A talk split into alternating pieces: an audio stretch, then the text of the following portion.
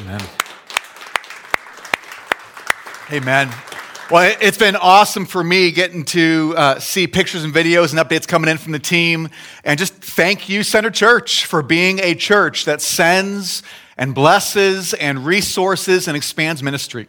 And so I cannot wait till that team comes back and we get to hear more of what God is doing out in Kenya at Kajani Farm. I cannot wait to hear our team share what God did in and through them. Um, and you will be getting more updates in the weeks to come. But just Thank you for being a church that sends and blesses and sustains ministry. It, is awesome to see, and I cannot wait to see what God does more in the years to come.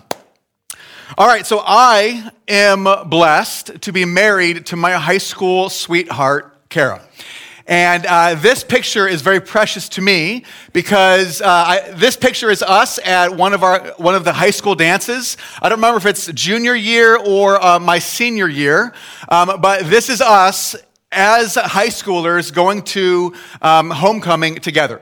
And uh, this picture always brings me back to those early years of our relationship as I was just falling head over heels for Kara McGuy. And, and I remember that season as my heart was just drawn towards her in too many ways to list and how I longed to be with her. And this marriage, or this, this picture, reminds me of a greater reality. Uh, th- this picture reminds me of the storyline of our relationship that became dating and then engagement and then marriage. You see, this picture is very precious to me. Uh, even though this picture probably cost, I don't know, 17 cents to print off at Walgreens 20 plus years ago. Uh, it is precious to me. Uh, if you walked up and offered me $100 for this picture, I wouldn't give it to you because it is a reminder of the bigger story of our relationship.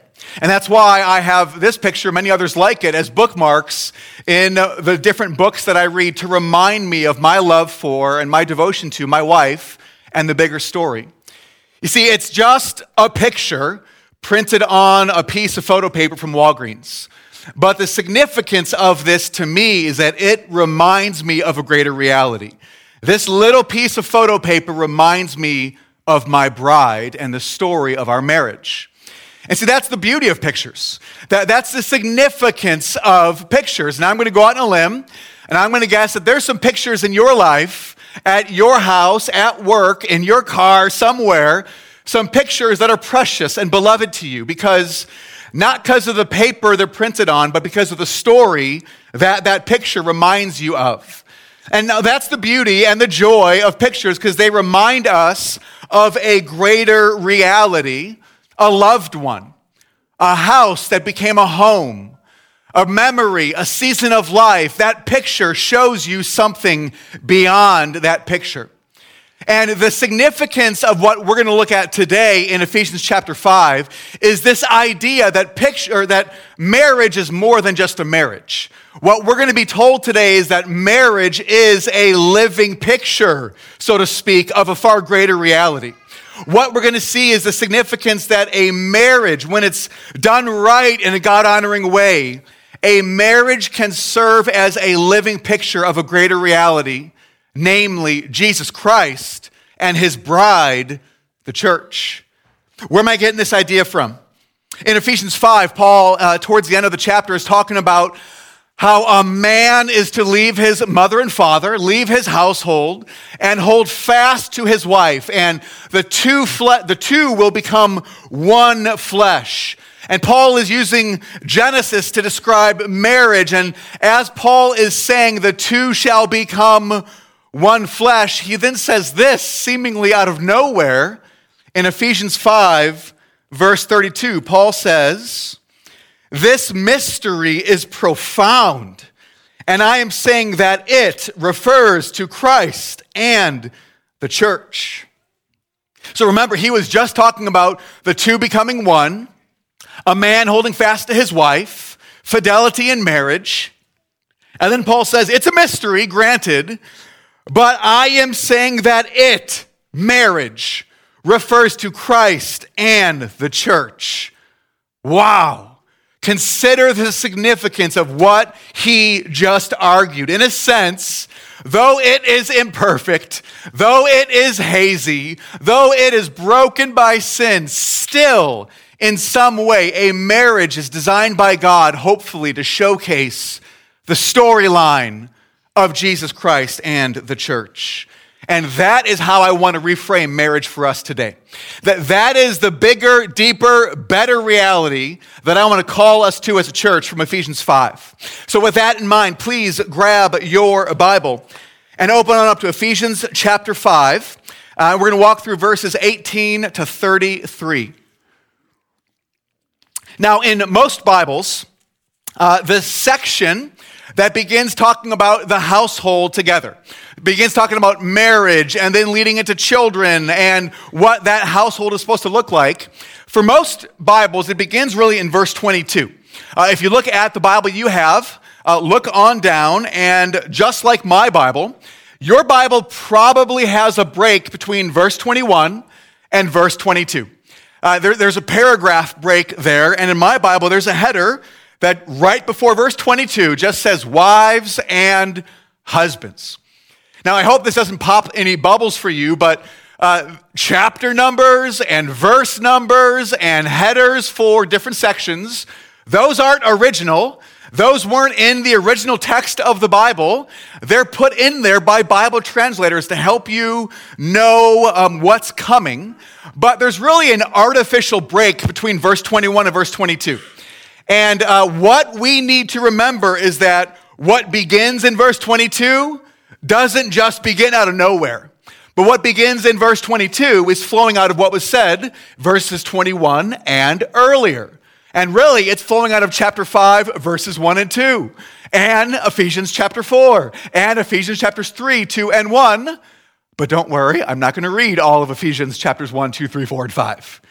But you need to remember everything we're going to read today is flowing out of Ephesians chapter 1 verse 1 up to today. And so just to make a point, I am going to start at verse 18 and you will see why. But I've just got to name the elephant in the room really quick before we jump into the passage itself. That as we read a passage on marriage and as I unpack that and its implications for us today, uh, I need to acknowledge the fact that oftentimes in a mixed environment like this, uh, in a church family like ours that has um, marrieds and singles and widows and divorced and those who want to get married and those who don't want to get married, it's a challenging dynamic oftentimes for us to think through these things in a healthy way. And I just need to acknowledge that sadly, for many singles, I have been told repeatedly that when the topic of marriage comes up or a sermon like this is explored, oftentimes for some singles, they feel like they're on the outside looking in, not just from that sermon, but from the life of the church as a whole. And what I need to say up front is to all of our singles, whatever season of life, for whatever reason you are single, I need you to know this church is for you but also, this sermon is for you. And here's why. Because ultimately, this is a reminder for all of us, not just the singles. I'm, I'm saying this to everybody. But to our singles, please hear me. If you are single and you want to get married, if you are single and you feel called to remain single and you're not desiring marriage, if you are widowed, if you are divorced and the marriage ended in a way that you didn't want, if you are grieving over the way the marriage ended for whatever reason, what, whatever condition of singleness you are in, I need you to hear me. This church is for you, and we as a church family love you, welcome you, and we need you also. We, we want you to hear that you're not just like, welcome to the table and fine, we'll let you join in. Like, this church family needs you. And every single season of life, every single situation, what this church is trying to do is to lead us to live lives with Jesus at the center of it all. And, and the fact is that all of us need to remember this. And this should not even need to be said, but sadly, I need to say it. The, the fact is that the married people of the church, they're not like the senior level varsity squad And then the singles of the church are like the JV squad that can just kind of tag along. Quick reminder that the greatest human life ever lived was lived by a single man who died in his early 30s, never being married.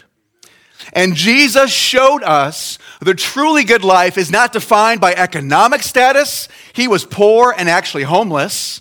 The truly good life is not defined by relationship status, not married, betrayed by his closest friends, not supported, a victim of injustice. Jesus shows us the truly good life is experienced by knowing the love of God the Father and then pouring out your life in love to others, whatever condition you have. So I shouldn't even have to say this, but the American church has mishandled this. Singles, not only are you welcomed, but you're needed. You are a valued, dignified member of this church. And this sermon is for you, yes, but this church is for you and needs you. Can I please get an amen? So, once again, a lot of different situations of why people are single. If you're single and desiring marriage, may this sermon over the next two weeks help reframe it for you and show you how to pursue and value and construct a marriage.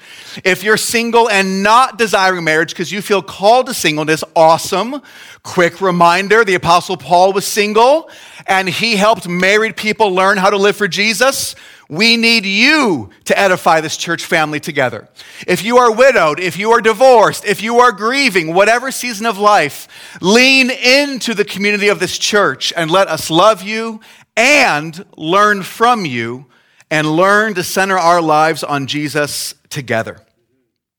All right, so traditionally, for most Bibles, um, the what's called a household code about how to do marriage and how to do family life and how to do parenting, the, the household code begins at verse 22.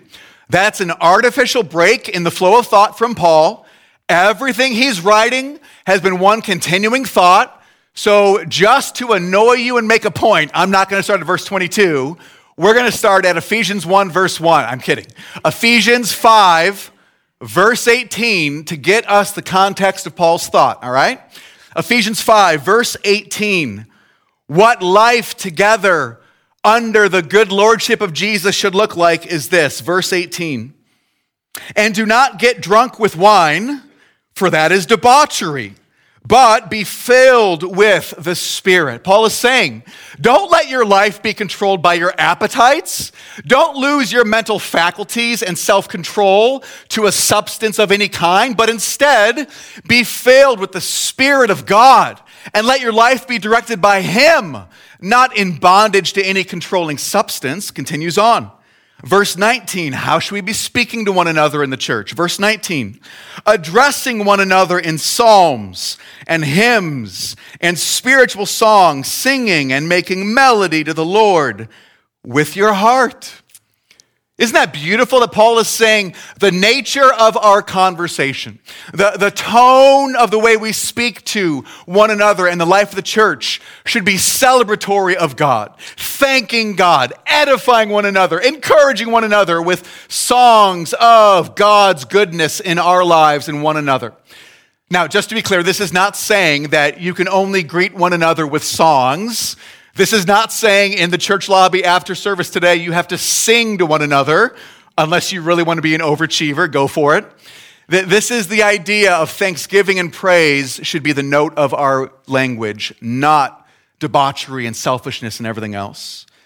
Verse 20, Paul continues giving thanks always and for everything to God the Father in the name of our Lord Jesus Christ. Verse 21 how do we now relate to one another in the church? Verse 21 submitting to one another out of reverence for Christ. Isn't that interesting?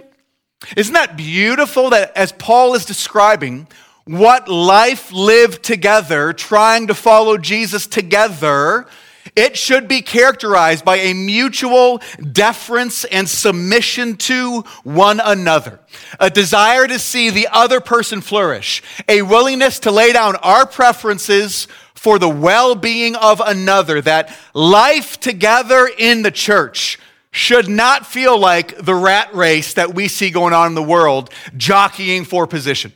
That life together in the church should not feel anything like what you see at a roller derby, which, if you've seen video of that, you see people going around a loop and they're going in the same direction, but they'll elbow and deck one another to get a better position. That's not what life in the church should feel like, but it should be like, I'll lay down my preferences for your well being. There is an others oriented worldview to the life with Jesus. So, now with that in mind, with the you first, what do you need? How can I serve? How can I bless you? With that idea in mind, in verse 21, now Paul shifts to verse 22 as he reframes for the Greco Roman world and then us today how marriage should function according to God's design. Ephesians 5, verse 22, Paul continues Wives, submit to your own husbands as to the Lord, for the husband is the head of the wife, even as Christ is the head of the church, his body, and is himself its Savior. Now, as the church submits to Christ, so also wives should submit in everything to their husbands.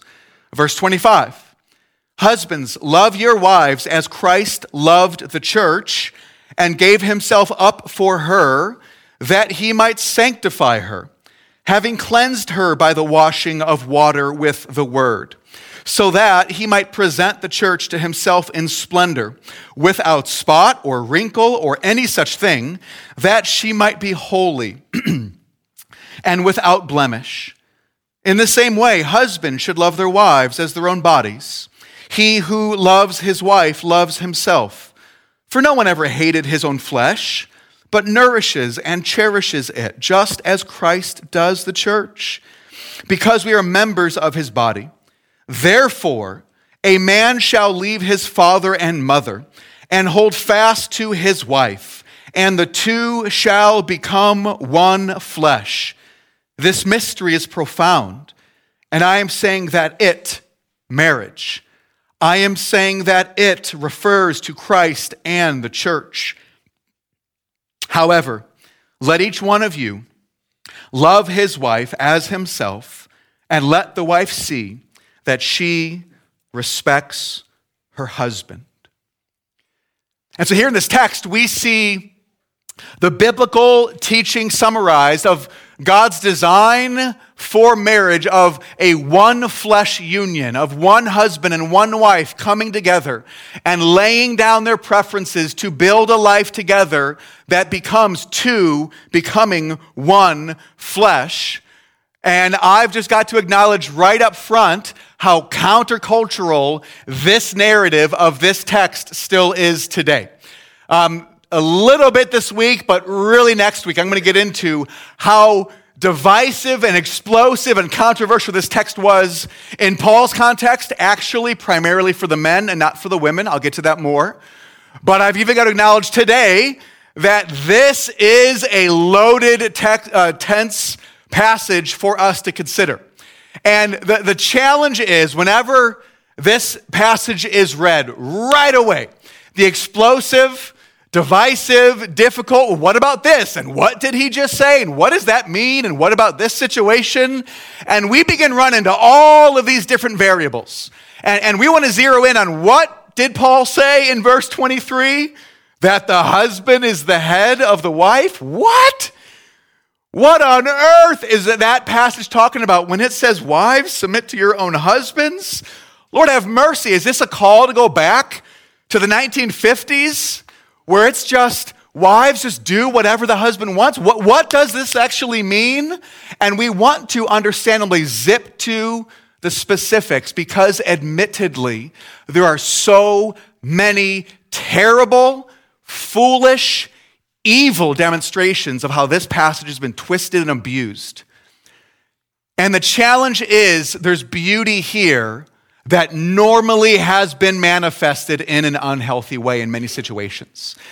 And so the challenge is that we want to jump right to the specifics. Well, what about that word? And what does that mean? And what does this apply? And how does that work out? When in reality, if we jump to deep exegesis and application, and well, this is what submission means right away. If we jump to that and fail to zoom out to see the bigger beauty of God's design for marriage, the application will fall flat on its face. And this passage, especially, it is so easy to miss the beauty of the forest by just focusing in on one tree. By just hyper focusing on one individual tree, we miss the bigger storyline of the forest line that God is setting up before us. And so, what I need to acknowledge is I cannot say everything that needs to be said today, and I cannot address everything you probably want to hear today. Uh, this is going to be a two week sermon. Uh, I'm going to be in the same passage for two weeks. Today, bigger picture. Next week, more granular. Today, we're looking at God's design. Next week, we'll be looking more at how it works out in practicality. And what we need to remember is that though it is a mystery, Paul says in Ephesians 5, it, being marriage, refers to Christ and the church. What I'm doing today is just to remind us as a church family, quote unquote, our marriages aren't really ours. We don't possess them like we possess something at our house. Every single marriage is a gift from God to steward, and our marriages aren't really about us. Our marriages can bless us and nurture us and serve us, but our marriages are about a far bigger story than our desires being met. Our marriages are about Jesus first and foremost. And if, if you get that backwards, if you follow the storyline of American culture, if you think me, myself, and I, you'll enter into marriage and you'll relate in marriage and you'll fight in marriage in a distorted way. But if you step back and realize marriage isn't really about me, it refers to Christ and the church. If you learn to lay down your preferences, if you learn to say, not me at the center, but Jesus at the center, if you submit your life to the greater story of bringing honor to God, marriage can become a beautiful thing. But if I jump to application before the big picture truths, it will not work.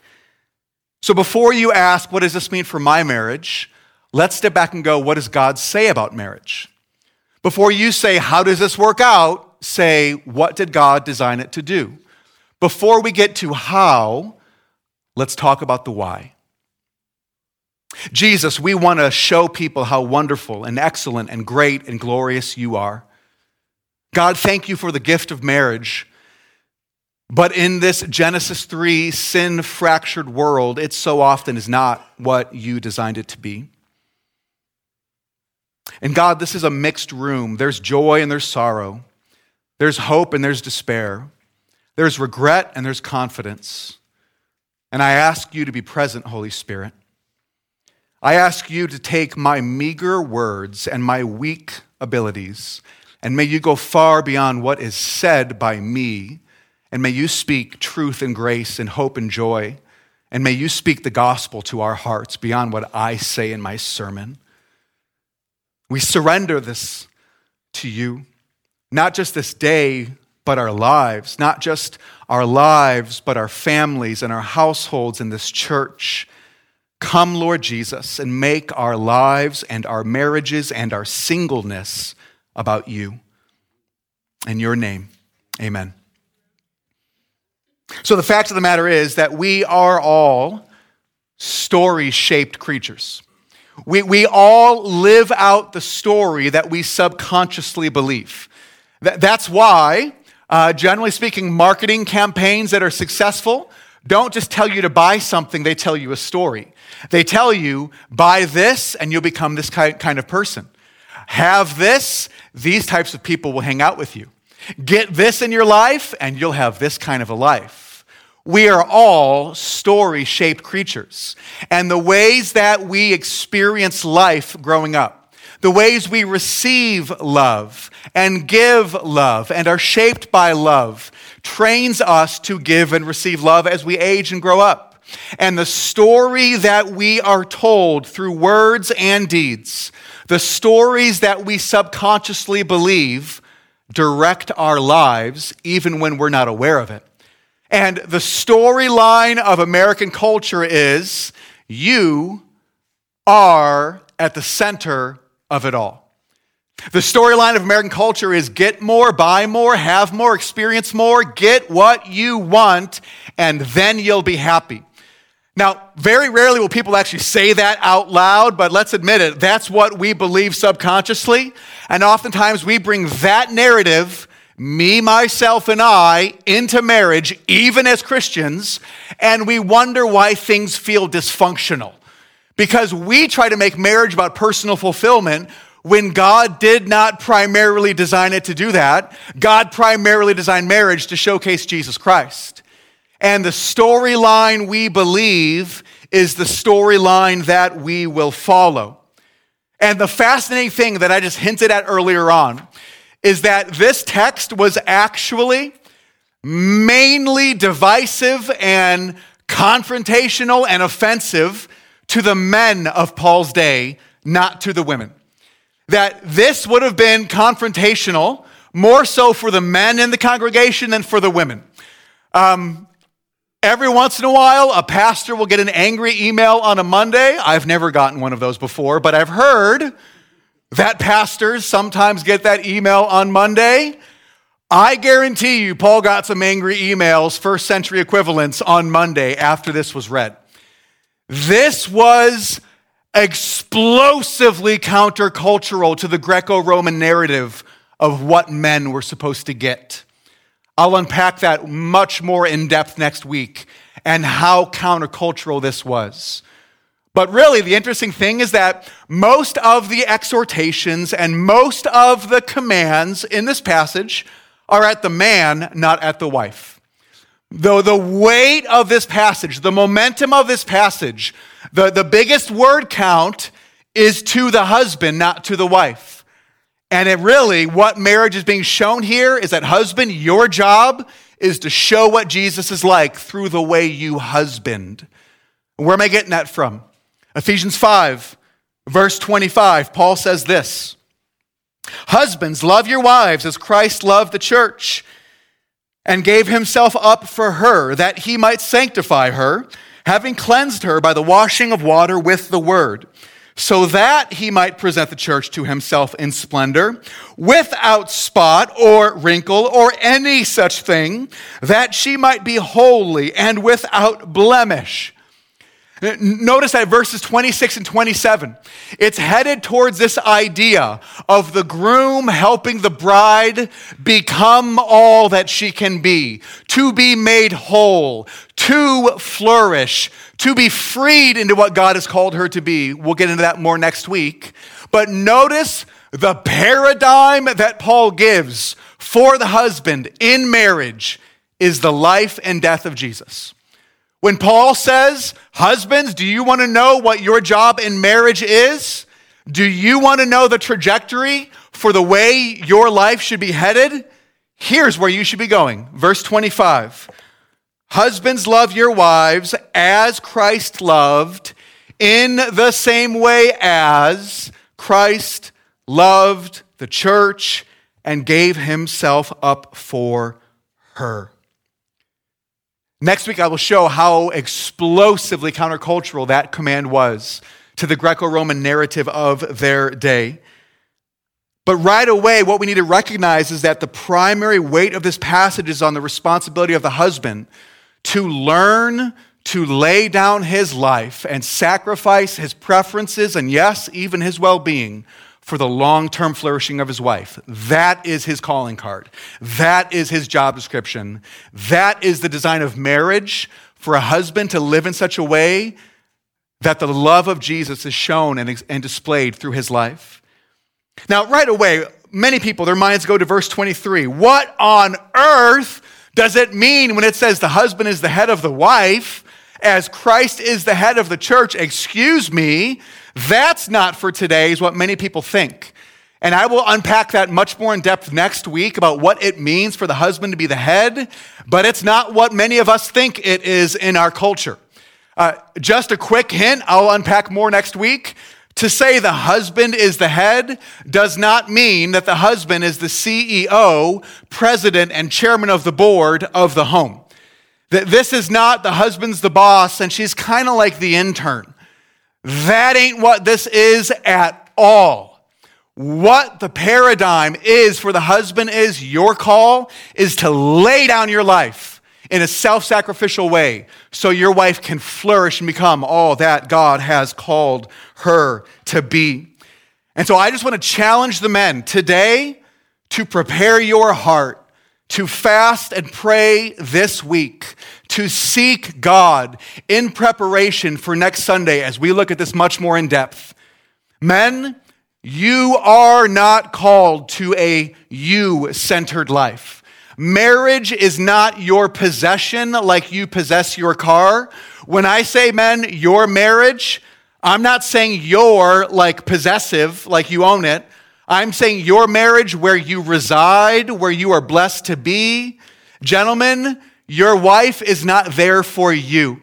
Your wife is a gift from God. Your marriage is a gift from God to steward so that you can become the kind of man who lays down his life in such a way that reminds people of the greater story of Jesus Christ and his love. So, guys, be praying this week. Ask the Spirit of God to convict you and to well up within your heart hidden sins and unseen patterns and ways you live and speak and interact with your wife that's dishonoring to her, yes, but dishonoring to Jesus, even more so. Men, what story is your marriage telling? What storyline are you following? the me centered storyline of our culture or the storyline of Jesus Christ's self sacrificial love. Guys, think about the opportunity that we have to live a life of significance. Guys, think about the invitation we have to be conformed into the image of Christ in the gift and the blessing, and yes, at times the crucible of marriage. You see, the, the interesting thing is, so often, and this is true for everyone, but oftentimes, especially for us guys, we pray, God, make me like Jesus. God, teach me to love like Jesus. And we somehow think it's like downloading an app on our phone that we just ask for it and God downloads it to our heart and soul. When in reality, as we pray, God, teach me to love like Jesus, Oftentimes, the very environment in which he's trying to teach us to self sacrificially love like Jesus is in our marriage. And too often, our selfishness and our immaturity and our pettiness, we run from the very answer to prayer God is offering us. And we want to love like Jesus, and we grow bitter with our wife when things aren't easy. We want to love like Jesus, but we refuse to lay down our preferences for her well being. And all the while, God is going, I'm trying to answer your prayer. Would you lean in to the gift of marriage? Man, I challenge you to seek the Lord in prayer this week, but may you be encouraged. No matter how hard it is right now, no matter how difficult it is right now, God can sustain and heal and work in your marriage. And though you may not feel the capacity to do it, God his grace and His strength is made perfect in your weakness. May you not run from, may you not grow apathetic, may you not grow passive, but may you lean into God's design for marriage and pour out your life for her well being and say, Jesus, tell a better story through my life and through my marriage.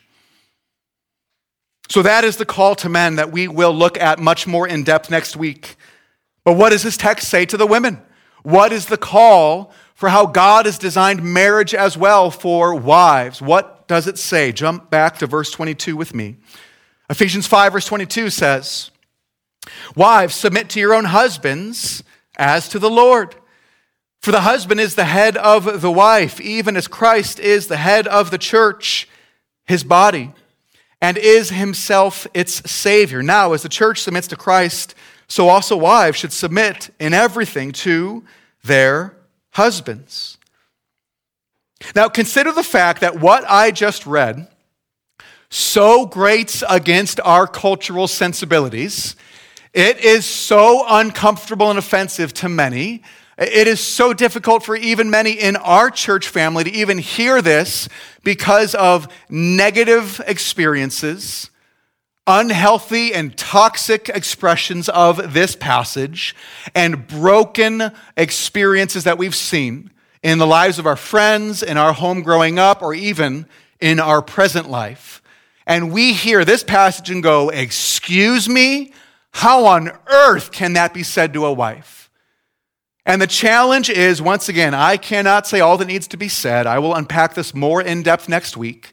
But right away, our minds go to, generally speaking, all of the negatives of what submission might be and our fears, rather than jumping to the idea of what the Bible defines submission as. And so, what is submission and what is submission not? In a couple of weeks, we're going to have an interview with Don Mack and Gayla Brinion as they talk through the biblical idea of what submission is and what it is not, and what God has taught them in marriage. And you'll hear more of that from a woman's perspective on the Recenter podcast that we'll talk more about soon. But what I need to do first off is just to clarify up front what submission is not. We'll explore it more next week, what it is. But sadly, because of toxicity and sin and abuse and brokenness, and an unhealthy expression of this actually beautiful idea. Very often, people can't hear what it's saying because they're only thinking about a distorted picture. So please just hear from me some quick clarifiers of what submission is not and what this is not talking about. Up on the screen. Submission does not mean an inferior status in terms of someone's value or dignity at all. Submission does not mean becoming a passive doormat and you're just walked over and you just leave your will at the door, leave your brain at the door, and you're just walked over. Not at all. Submission does not mean the loss of personhood or the loss of personal agency and the, the ability to make decisions and express your needs and to draw boundaries. Not at all does submission mean the loss of personhood or agency. Submission does not mean following someone else into sin. It does not mean just submitting and going along with the, the flow and following someone into sin. Not at all. And submission does not mean subjecting yourself to abuse ever, submitting to an abusive environment or situation at all. And see, this is what is needed to be said because sadly, so often, those distorted representations is what many wives have tragically experienced by sinful childish little men. And so that is what submission is not. We'll get to that more next week. But really quick, I want you to notice something of the way I worded all of those clarifying statements up on the screen. Look at it really quick. Please notice that there's nothing up there specifically about wives and husbands. Notice there's nothing feminine or masculine in any of the grammatical structure at all. I never say anything about wives up there. Everything up there is a true clarifier for all Christians in all situations. That idea needs to be stated because Christians are called to submit in a variety of situations. Submission is called of Christ followers, oh, I don't know, all the way back in Ephesians 5, verse 21. And what we need to remember is that submission is not those things applies to us as we submit to church authority, as we submit in work situations, as we submit to one another, men and women. Those clarifiers apply to all of us as we all learn to submit in different environments, men and women. That's what we need to remember. But then also, especially so in the context of marriage, those are the ideas for wives to know they should never submit themselves to abuse in any capacity. If you are in danger at all, you should not remain in that situation and you should notify the authorities.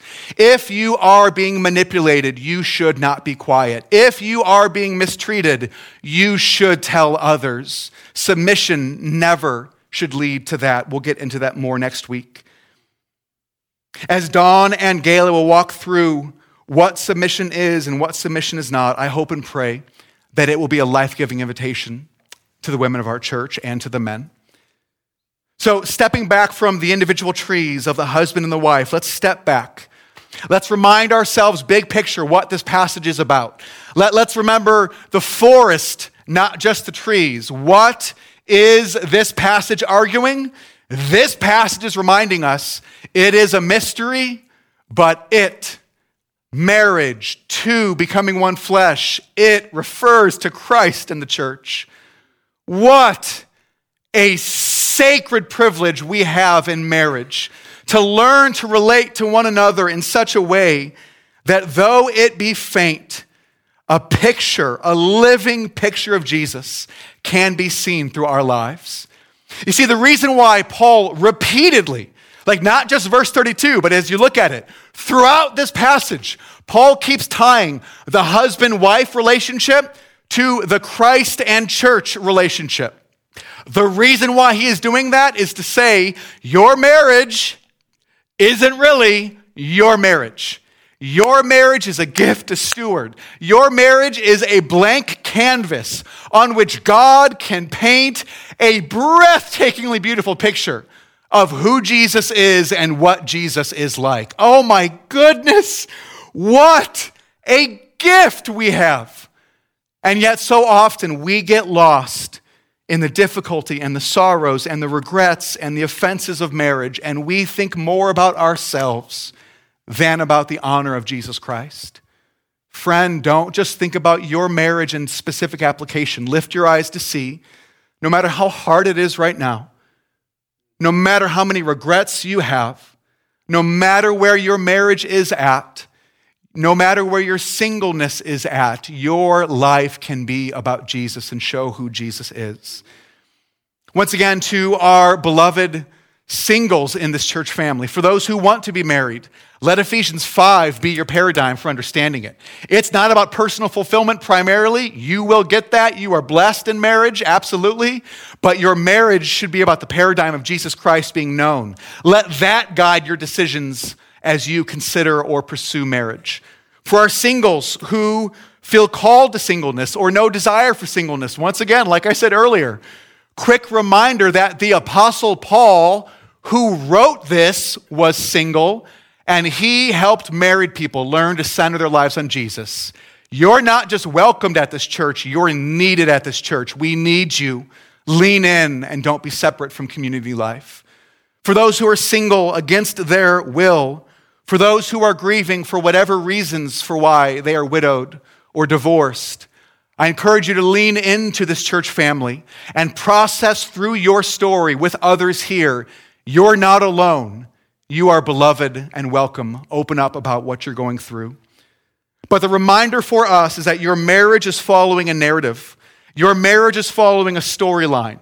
Either the storyline of me, myself, and I, as our culture tells, or the storyline of Jesus Christ's greatness and beauty and self giving love. Your marriage is not just following a storyline, your marriage is telling a story. What story is your marriage telling? So we'll get into much more details next week of the application and what this means. But today, I just wanted to remind us of what the purpose of marriage is. I wanted to zoom out and give us a chance to get our hearts right before God, to say, God, I need you. God, I surrender. God, I repent. God, I want you. God, would you move? God, I surrender. Whatever you need, let today be that reorientation of your life towards Him. So we're going to step into a time of reflection, and you'll see some questions up on the screen. And hopefully, not just for these couple of minutes, but for this week and beyond. What I want to ask you to reflect on is what storyline is your marriage following? The storyline of the world or the storyline of the gospel of Jesus Christ laying down his life to save us and bless us? Is your marriage about me, myself, and I, or is your marriage about serving and blessing the other for the sake of Jesus being known? Friend, whatever condition, whatever season your marriage is in, know this that your marriage is an invitation to draw nearer to Christ and to be conformed to the character of Christ. Is your marriage struggling right now? Let that be an invitation to depend on God like never before and learn to love the other as you struggle. Is your marriage joyful right now? Would you bring honor to God by thanking Him for that gift and loving the Creator more than that created thing and using your joy filled season of marriage to bless others? Is your marriage in a season where it's hard to forgive and you don't know how to get past what was done or what is happening? Let that be an invitation into the Lord's Prayer where you will say, Lord, help me to forgive others as you have forgiven me. Let the difficulties of your marriage drive you to depend on God like never before. Is your marriage stable and a place of rest and delight? Praise God for that. And may you lean into your marriage in a way that refreshes you so you can get back in the game and lay down your life and serve and bless others in the world and beyond. See, friends, this isn't like some cheesy pep talk, five steps to a better marriage in a month. Wherever you're at, joyful or grieving, may you surrender and lean in to the far better story of Jesus being known and glorified through your life. So take a few minutes at your seat and reflect right now and say, Jesus, I surrender my singleness, my marriage, my widowhood. I surrender it to you. Show your glory through my life. Do your business at your seat right now for a few minutes, and then I'll transition us after that.